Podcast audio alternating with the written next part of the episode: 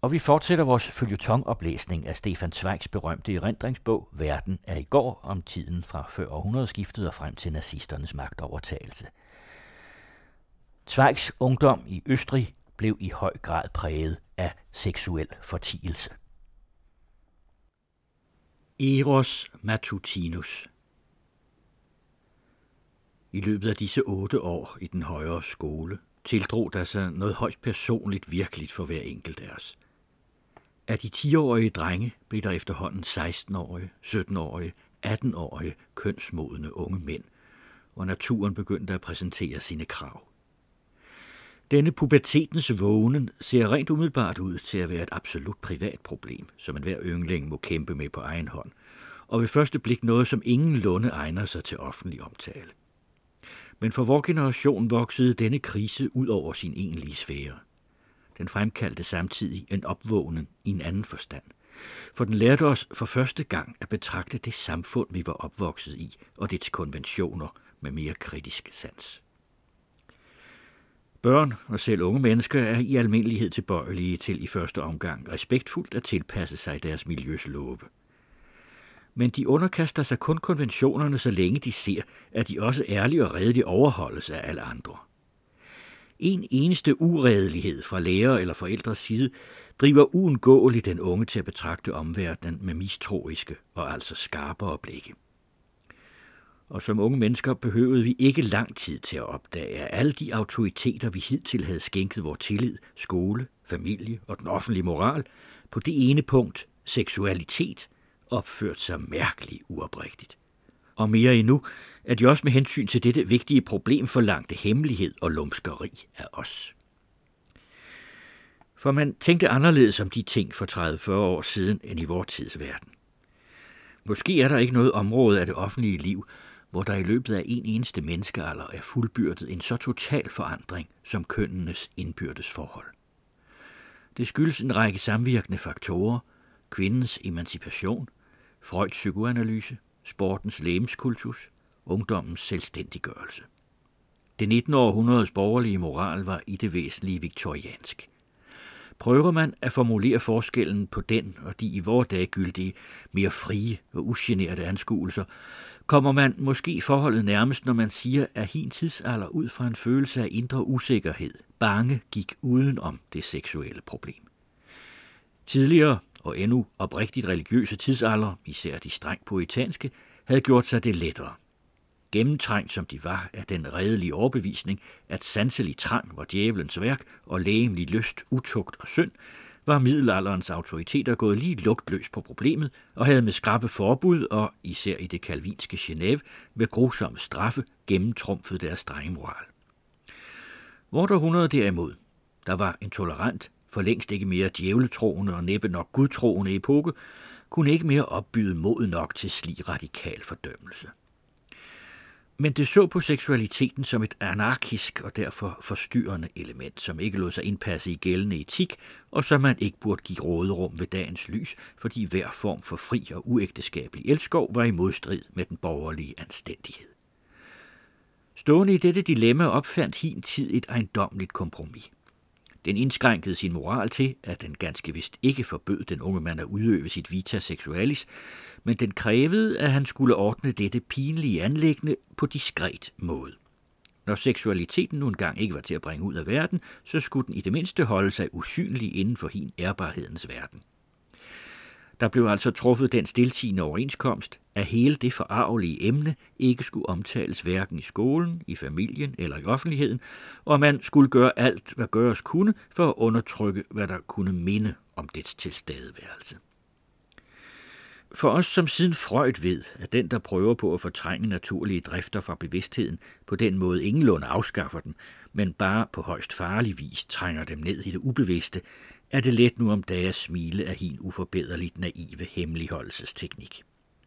Men det 19. århundrede var oprigtigt hilet i den illusion, at man med rationalistisk fornuft kunne løse alle konflikter, og at jo mere man skjulte det naturlige, jo mere holdt man sine anarkistiske kræfter i tømme.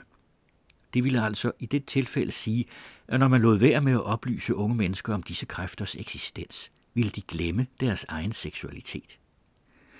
I denne illusion at man kunne temperere ved at ignorere, forenedes alle instanser til fælles boykot ved hermetisk fortien. Skolen og den kirkelige sjælesorg, salon og retsvæsen, aviser og bøger, mode og sæd og skik, alt undgik principielt nogensinde omtale problemet, og på skændig vis sluttede endnu videnskaben, hvis egentlig opgave det dog skulle være at tage lige uhildet fat på et hvert problem, sig til dette naturalia sund turpia. Også den kapitulerede, og det under påskud af, at det var under videnskabens værdighed at behandle lige skabrøse temaer. Ligegyldigt, hvilke bøger fra den tid man bladrer i, filosofiske værker, juridiske, ja til og med medicinske, alle stemmer de overens i frygtsomt at gå af vejen for enhver omtale af problemet. Når strafferetslærte på kongresser diskuterede humaniseringsmetoderne i fængslerne og de ødelæggelser moralsk set livet i tugthuset medfører, vimsede de sky udenom det egentlige centrale problem.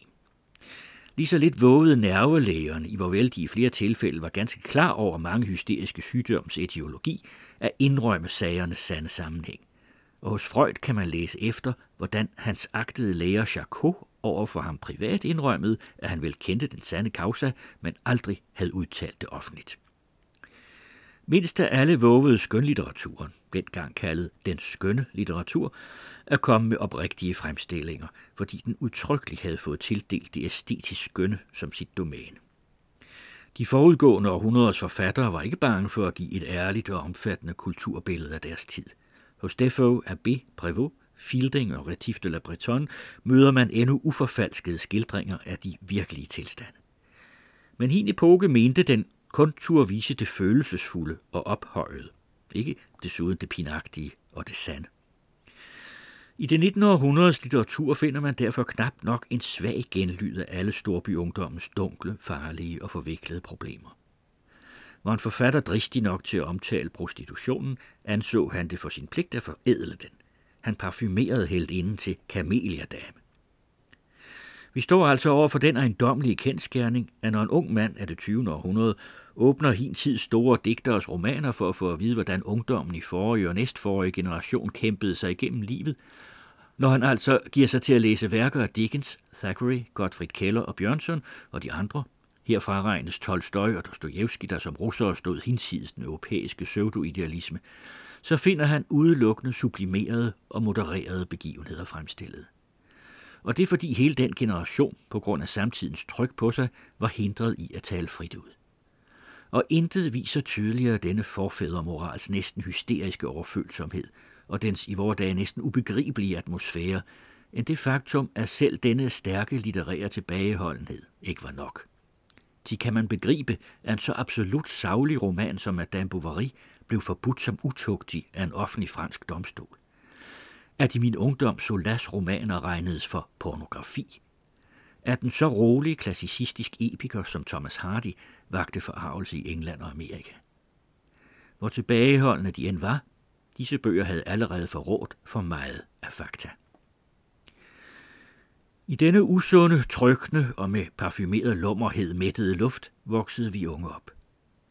Denne fortielsens og fordøllelsens uærlige og upsykologiske moral tyngede som en mare på vor ungdomsår. Men da nu engang de rigtige litterære og kulturhistoriske dokumenter mangler her, takket være den solidariske fortielsesteknik, bliver det nok ikke så helt let for mig at rekonstruere det, man nu vel dårligt nok vil tro. Et vist tilknytningspunkt gives ganske vist. Man behøver blot at se på moden. Til hvert århundredes moder forråder uvilkårligt dets moral derved, at dets smagsretning bliver synlig og plastisk i moden. Og nu kan det virkelig ikke kaldes en tilfældighed, når publikum i enhver by og landsby i Europa eller Amerika nu i 1940 samt drægtigt bryder ud i latter, hver gang kvinder og mænd fra 1900 viser sig på lærredet i biografer i deres i hin tids dragter. Selv de naiveste mennesker i vore dage ler af Hinegårdsdagens løjerlige skikkelser, som om de var karikaturer. De ser på dem som på unaturligt, ubekvemt, uhygiejnisk og upraktisk kostymerede narer, selv for os, som jo dog kan huske, at vi selv har set vores mødre og tanter og deres veninder i disse absurde råber, og som selv i vores drengeår gik i lige så latterlige gevanter, selv os forekommer det at være en uhyggelig drøm, at en hel generation uden modsigelse kunne underkaste sig en slig stupid påklædning. Alene herremåden med de høje stive flipper, fadermorderne, som umuliggjorde hver fri bevægelse, og med de sorte haleloverne diplomater, og de om kakkelovnsrør mindende cylinderhatte udfordrer latteren, men hvor meget mere ikke damen fra den gang med sin vældige og besværlige udstaffering, hvis mange enkeltheder hver og en gjorde vold på naturen.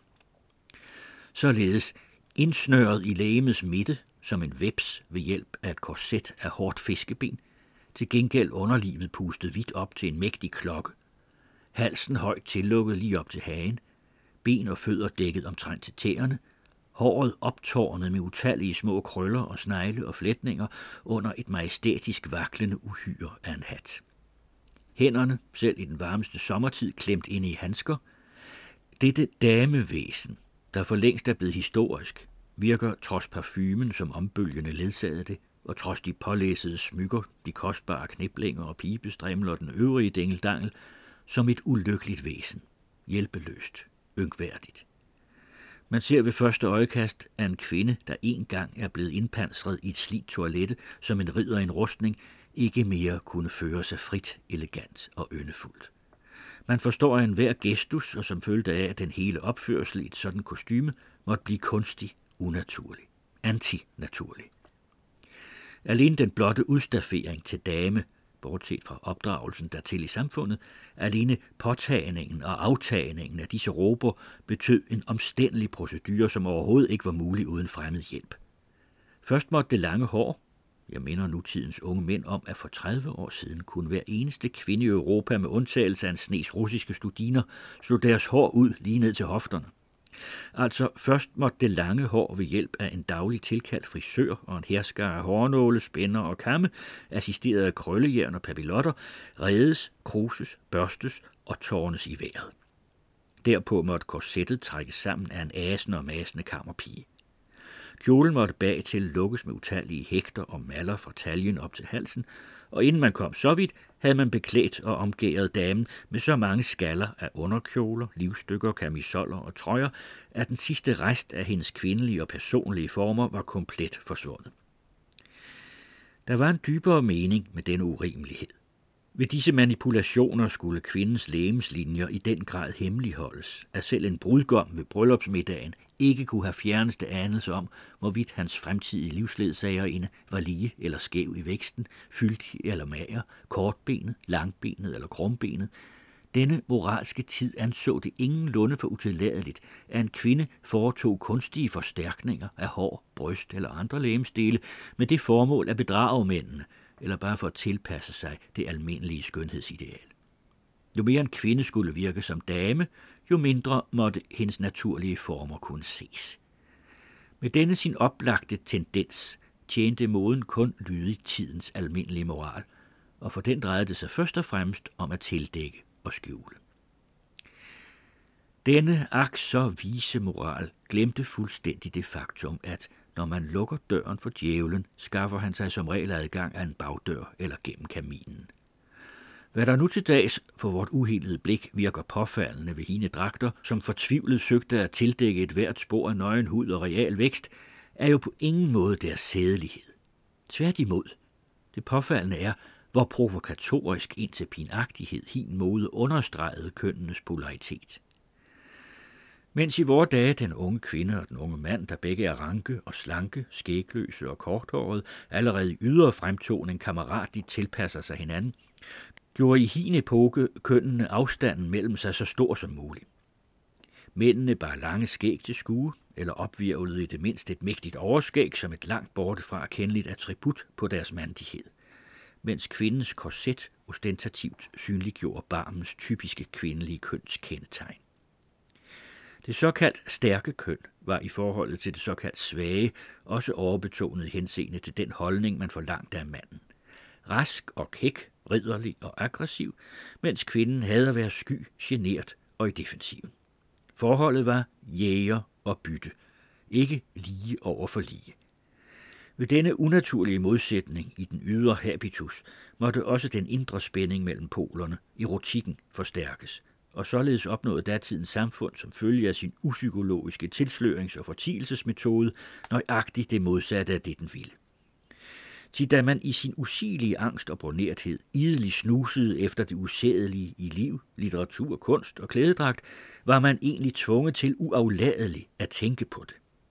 I det man uafbrudt forskede efter, hvad der kunne være upassende, befandt man sig i en uafbrudt passe-på-tilstand.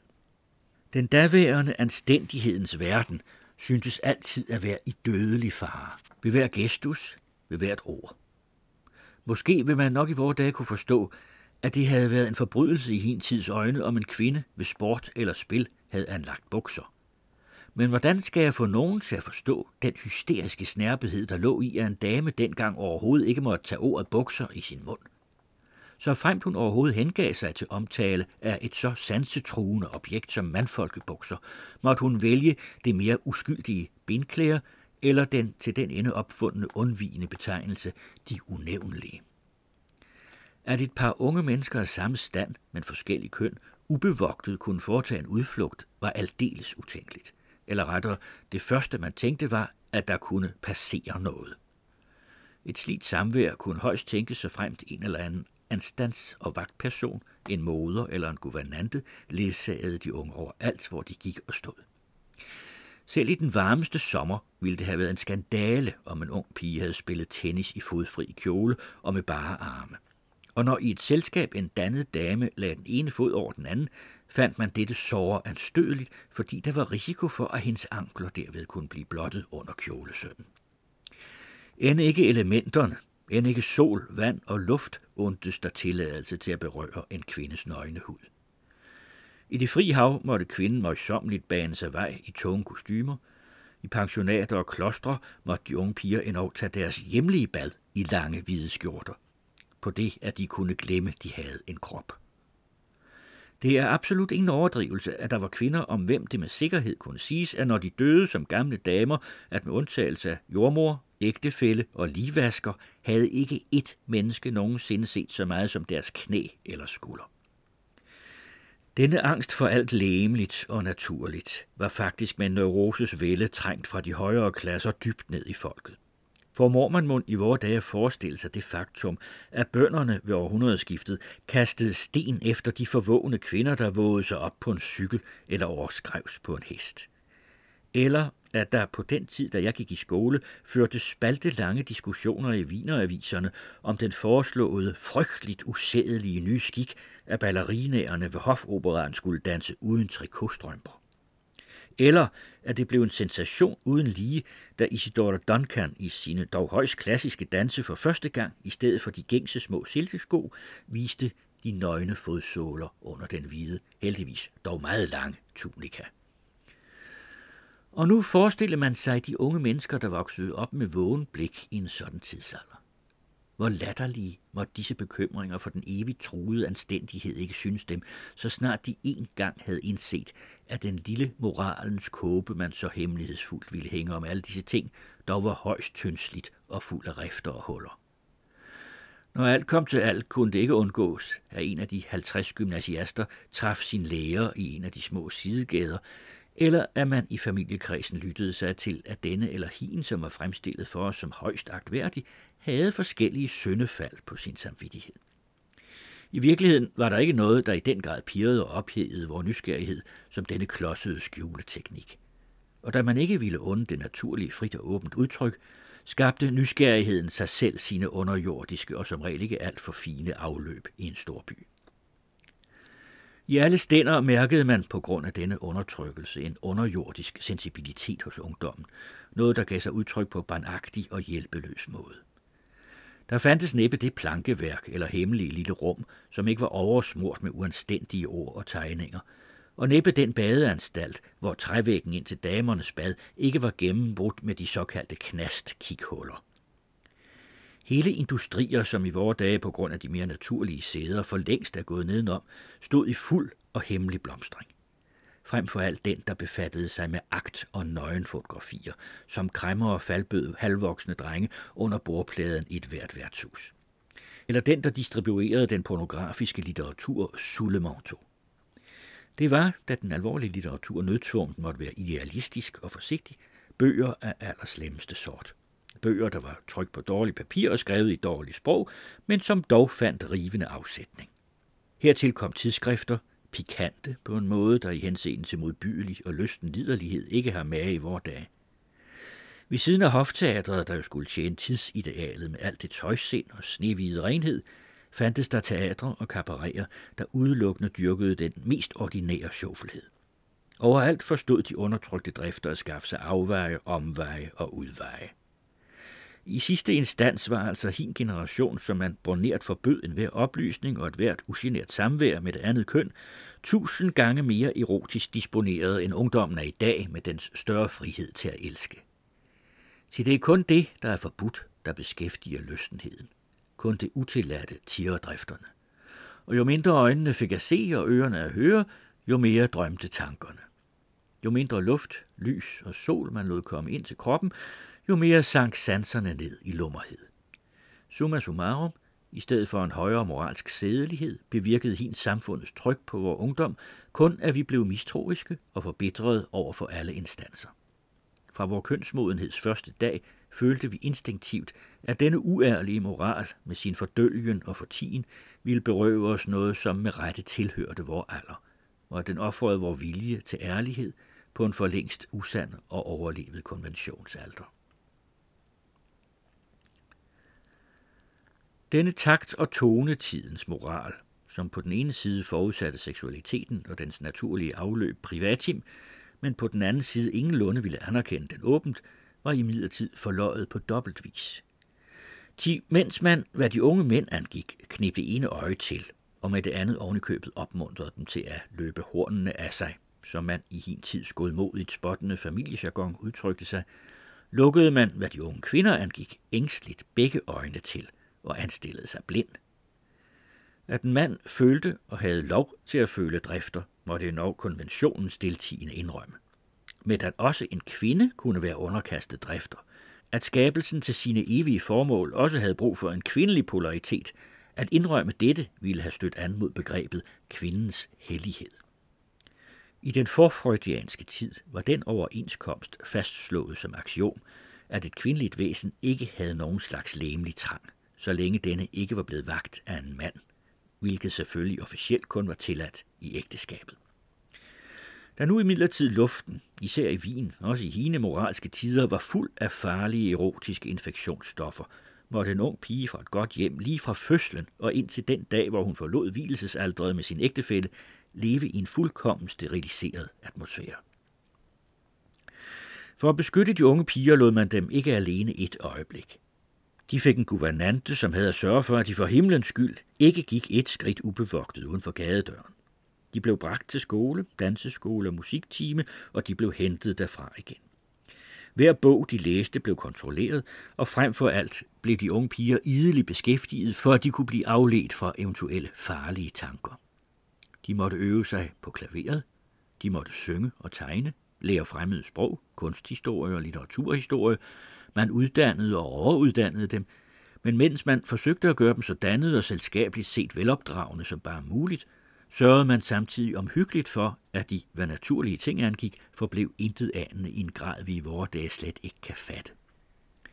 En ung pige fra et godt hjem måtte ikke have nogen forestilling om, hvordan den mandlige krop var skabt, og ikke vide noget om, hvordan børn kom til verden.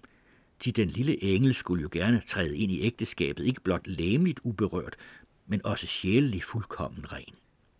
Godt opdraget var noget, der dengang for en ung piges vedkommende var aldeles identisk med fremmed over for livet. Og denne fremmedhed over for livet bevarede mange kvinder dengang hele livet igennem. Jeg kan endnu morme over min tantes groteske historie. I bryllupsnatten arriverede hun pludselig klokken 4 om morgenen i sine forældres hjem, hvor hun ringede med stormklokkerne, erklærede, at hun aldrig mere ville se det græsselige menneske for sine øjne, man havde giftet hende med. Han var et afsindigt afskum. I fuldt alvor havde han prøvet på at klæde af. Og kun med største møje havde hun kunnet undslippe hans tydeligt nok sygelige påfund. Nu kan jeg ikke nægte, at denne uvidenhed forlenede datidens unge piger med en mystisk ønde. Disse alt andet end flyvefærdige skabninger anede, at der ved siden af og bagved deres egen verden eksisterede en anden, om hvilken de intet vidste og intet måtte vide. Og det gjorde dem nyfine, længselsfulde, sværmeriske og på en tiltrækkende måde forvirrede.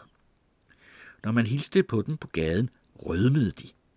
Findes der i vore dage endnu piger, der rødmer?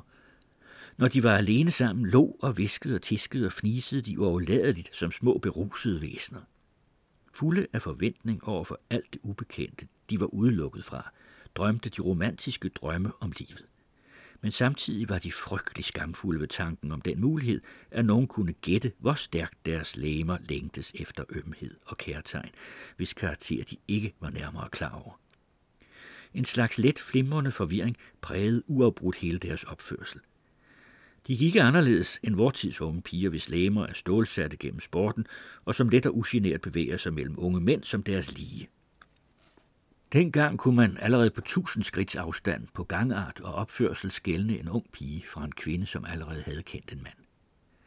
De var i stærkere grad unge piger, end de unge piger nu er det, og mindre kvinder.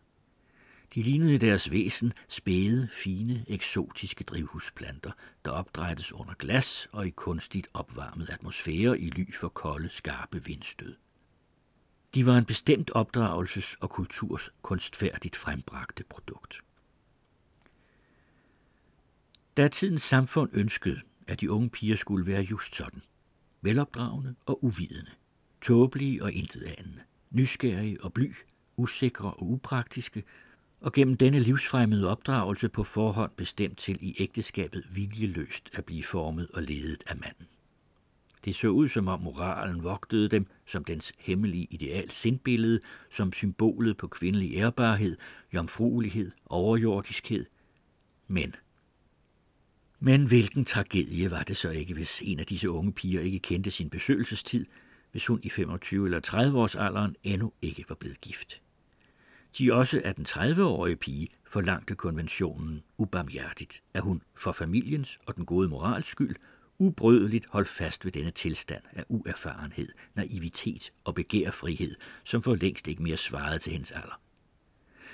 Så gik det som ofte således, at det yndige billede fra ungdommen forvandledes til en skarp, en grusom karikatur. Den ugifte unge pige blev til den ikke afsatte pige, den uafsatte pige blev til den gamle jomfru, som vidighedsbladenes fade spot bestandig faldt over. Den, der åbner en gammel årgang af fligende blætter eller et andet af hin tids humoristiske organer, vil med forfærdelse i hver eneste hæfte finde de mest stupide bespottelser af gamle jomfruer, som med deres ødelagte nerver ikke forstår at skjule deres naturlige elskovstrang.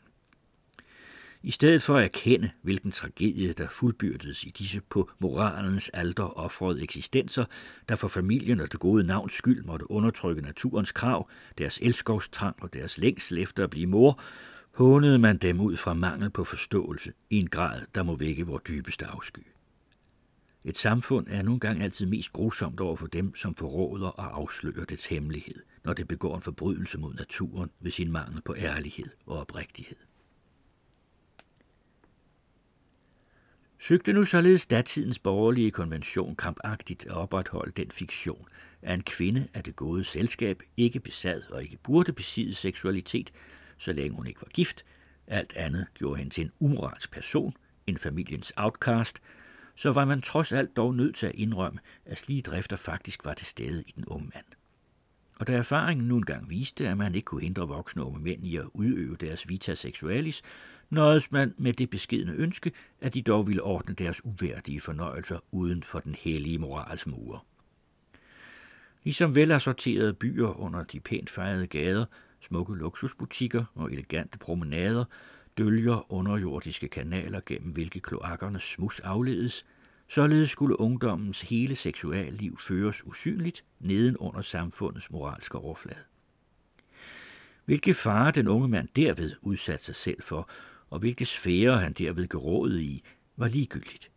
Skole såvel som hjem forsømte omhyggeligt at give yndlingen nogen oplysninger i så henseende. Kun i de senere år fandtes der enkelte steder omsorgsfulde, eller som man dengang sagde, oplyst tænkende fædre, som når sønnen viste de første tegn på skægvækst, ønskede at hjælpe ham på den rette vej. Så blev huslægen tilkaldt. Han fandt lejlighed til en ene samtale med ynglingen, pussede omstændeligt sine briller og påbegyndte så sit foredrag om farerne ved kønssygdommene, hvorpå han pålagde den unge mand, der som regel på det tidspunkt for længst havde belært sig selv at være mådeholdende og ikke forsømme visse forholdsregler. andre fædre anvendte et endnu ejendommeligere middel. De festede til hjemmet en smuk tjenestepige. Hende tilfaldt så den opgave at belære ynglingen praktisk. Disse fædre mente nemlig, det var bedre, at den unge mand ordnede denne kedelige og besværlige sag under deres eget tag. Herved blev jo dekorum bevaret udadtil, og man undløb den fare, at sønnen kunne falde i hænderne på et eller andet raffineret kvindemenneske. Men en metode at give oplysninger på forblev bandlyst i alle instanser og former, den åbenlyse og oprigtige.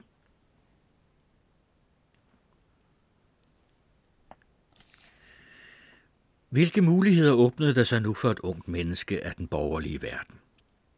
I alle andre stænder, i de såkaldte lavere klasser, var problemet ikke noget problem. På landet sov Kalen sammen med en pige allerede, når han var 17, og fik forholdet følger, så havde det ikke større betydning. I de fleste af vores albelandsbyer oversteg tallet på uægte børn langt det på ægte. Inden for proletariatet levede arbejderen, før han kunne gifte sig, sammen med en arbejderske i en fri forbindelse i såkaldt vilde ege. Hos de ortodoxe jøder i Galicien førte man den 17-årige og altså knap fuldvoksne yngling sammen med hans kæreste, og han kunne meget vel være bedstefar, når han var 40. Kun i det borgerlige, pæne samfund var det egentlige modmiddel, det tidlige ægteskab, bandlyst, fordi ingen familiefar kunne tænke sig at betro sin datter til en 20-årig eller 22-årig ung mand. En så ung mand regnede man endnu ikke for moden nok. Her afsløres igen en indre uoprigtighed. Den borgerlige kalender stemte absolut ikke overens med naturens.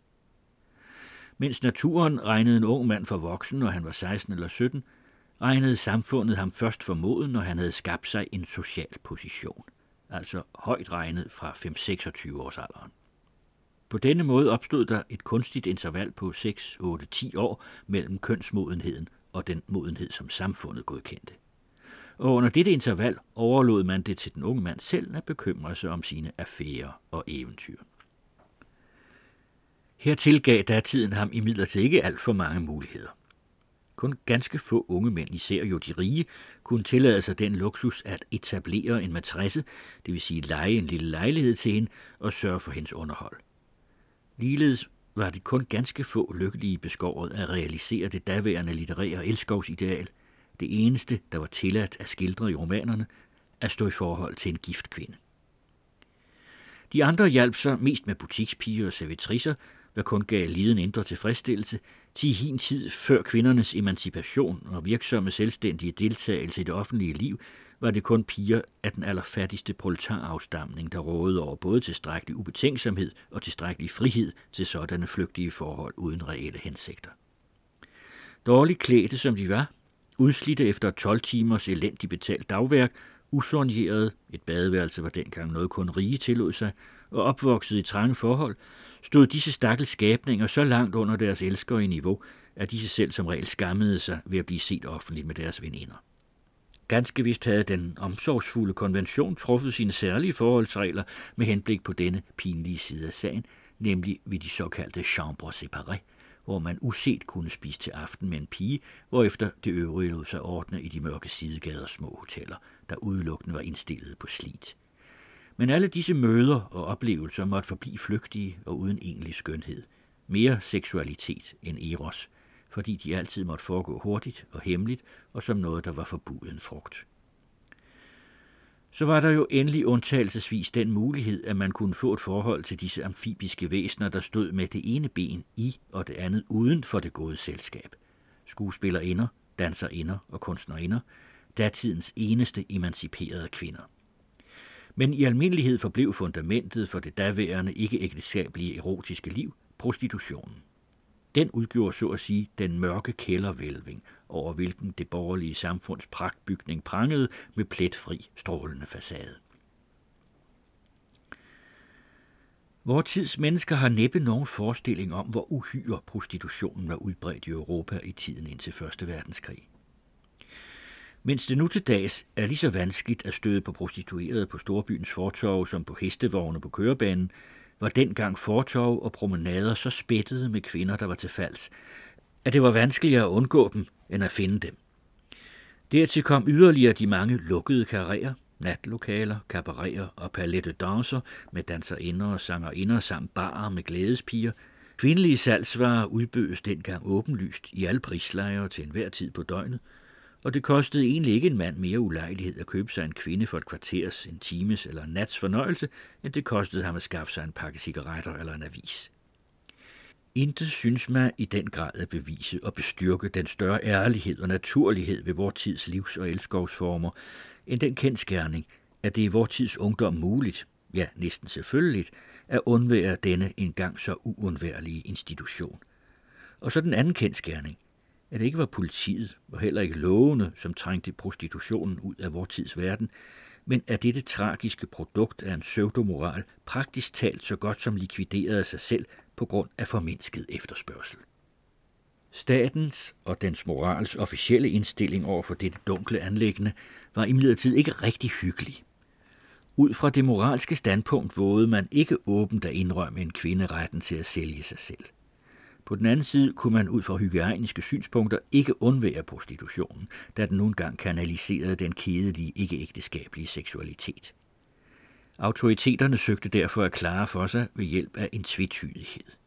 Man gjorde en adskillelse mellem den hemmelige prostitution, hvilken staten bekæmpede som farlig og umoralsk, og en art tilladt prostitution, der var forsynet med en slags næringsbevis og som beskattedes af staten. En ung pige, som havde besluttet, at hun ville være prostitueret, fik en særlig bevilling af politiet, og som bevis på berettigelsen en særlig bog.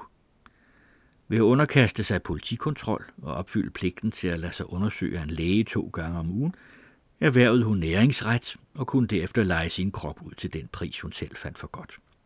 Hun var dermed anerkendt som et erhverv blandt andre næringsveje, men her stak moralens hestehov frem, dog ikke helt anerkendt.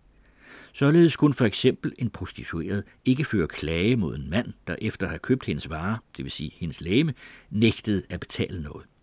I så fald var hendes krav, opturpem kausam, som loven motiverede det, pludselig blevet et umoralsk krav, som ikke beskyttedes af øvrigheden.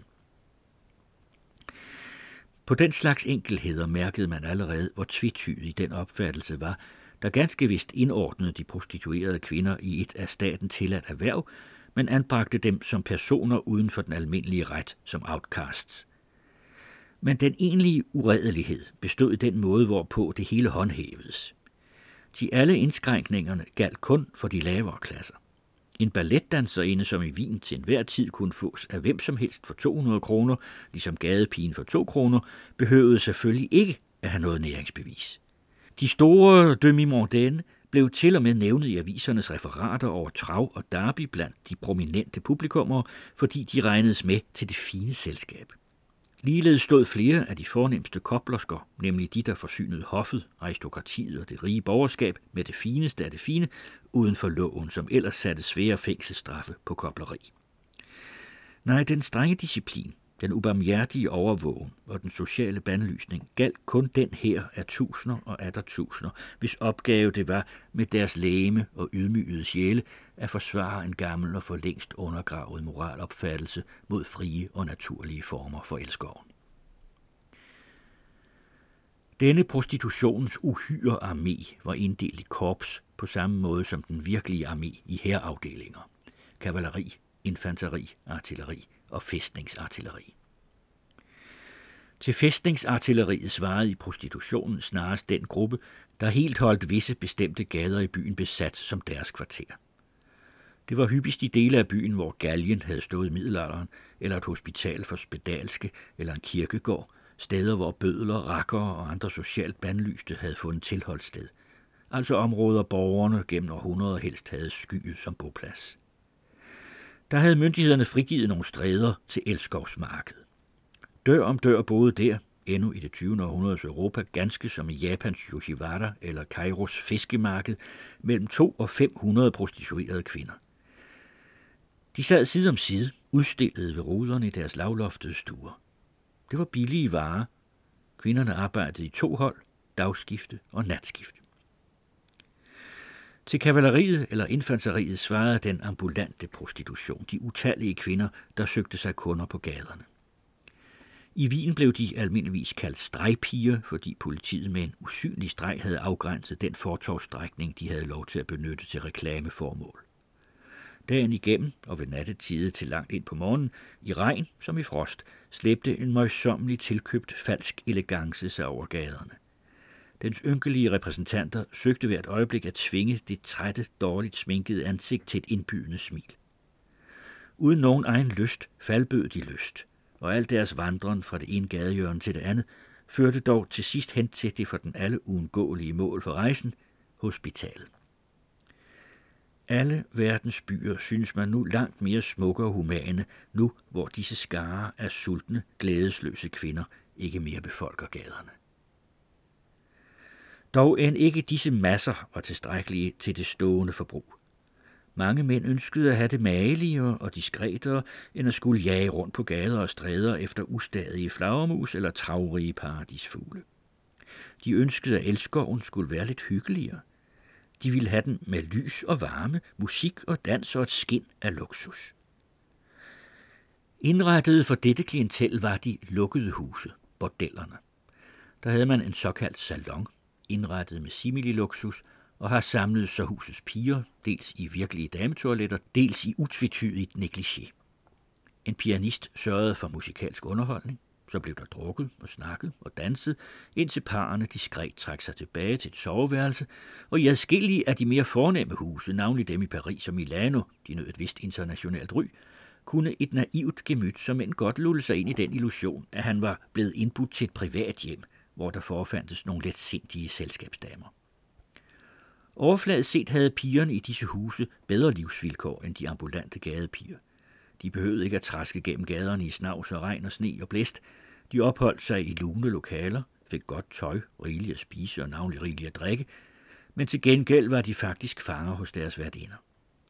Disse bordelværtinder påtvang pigerne de fine klæder til overpriser, og forstod ved finanskunstgreb at drive pensionsprisen i vejret i den grad, at selv de flittigste og mest udholdende piger blev en slags gældsfanger og aldrig var i stand til at forlade huset per egen fri vilje og tilbøjelighed. Det ville være en spændende opgave, og den ville være af dokumentarisk værdi for hin tids kultur, at skrive disse huses hemmelige historie. For de gemte de mærkeligste hemmeligheder, som de ellers så strenge myndigheder selvfølgelig vidste god besked med.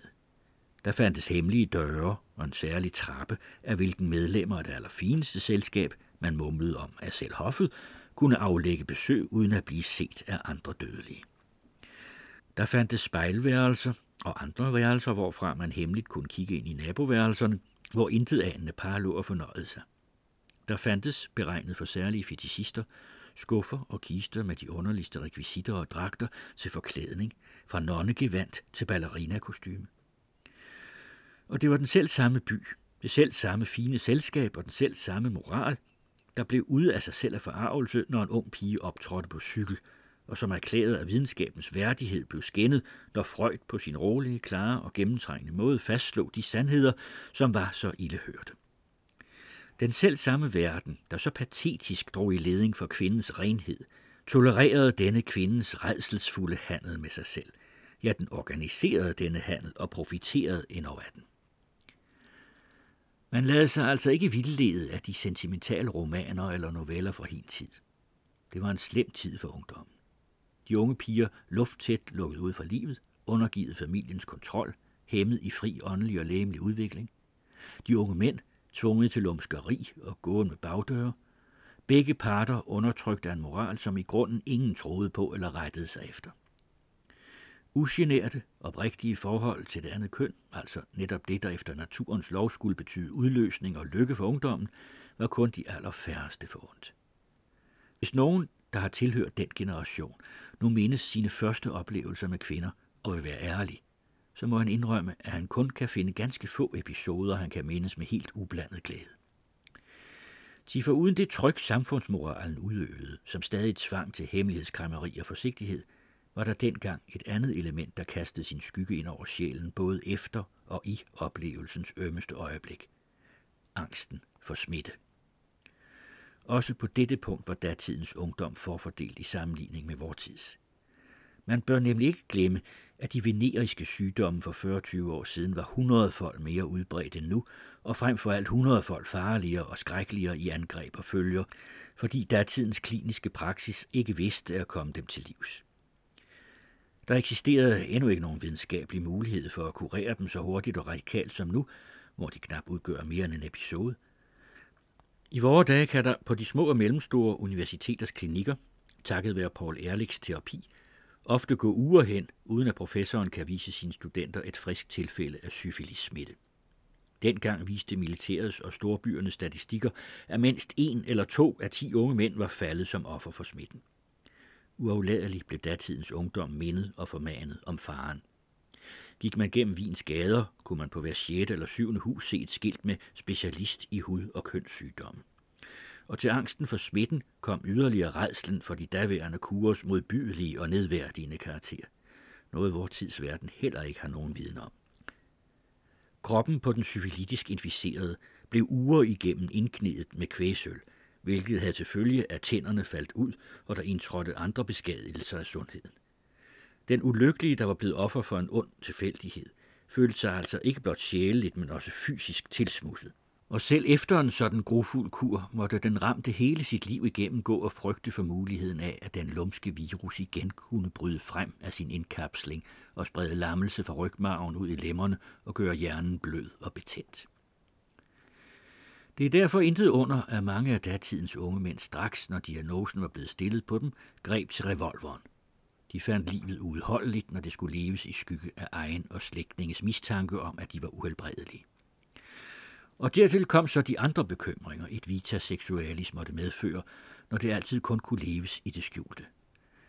Når jeg tænker tilbage og bestræber mig på at være ærlig, kan jeg næppe huske en af mine ungdomskammerater, som jeg ikke i det mindste én gang har mødt bleg og med flakkende fortvivlede øjne.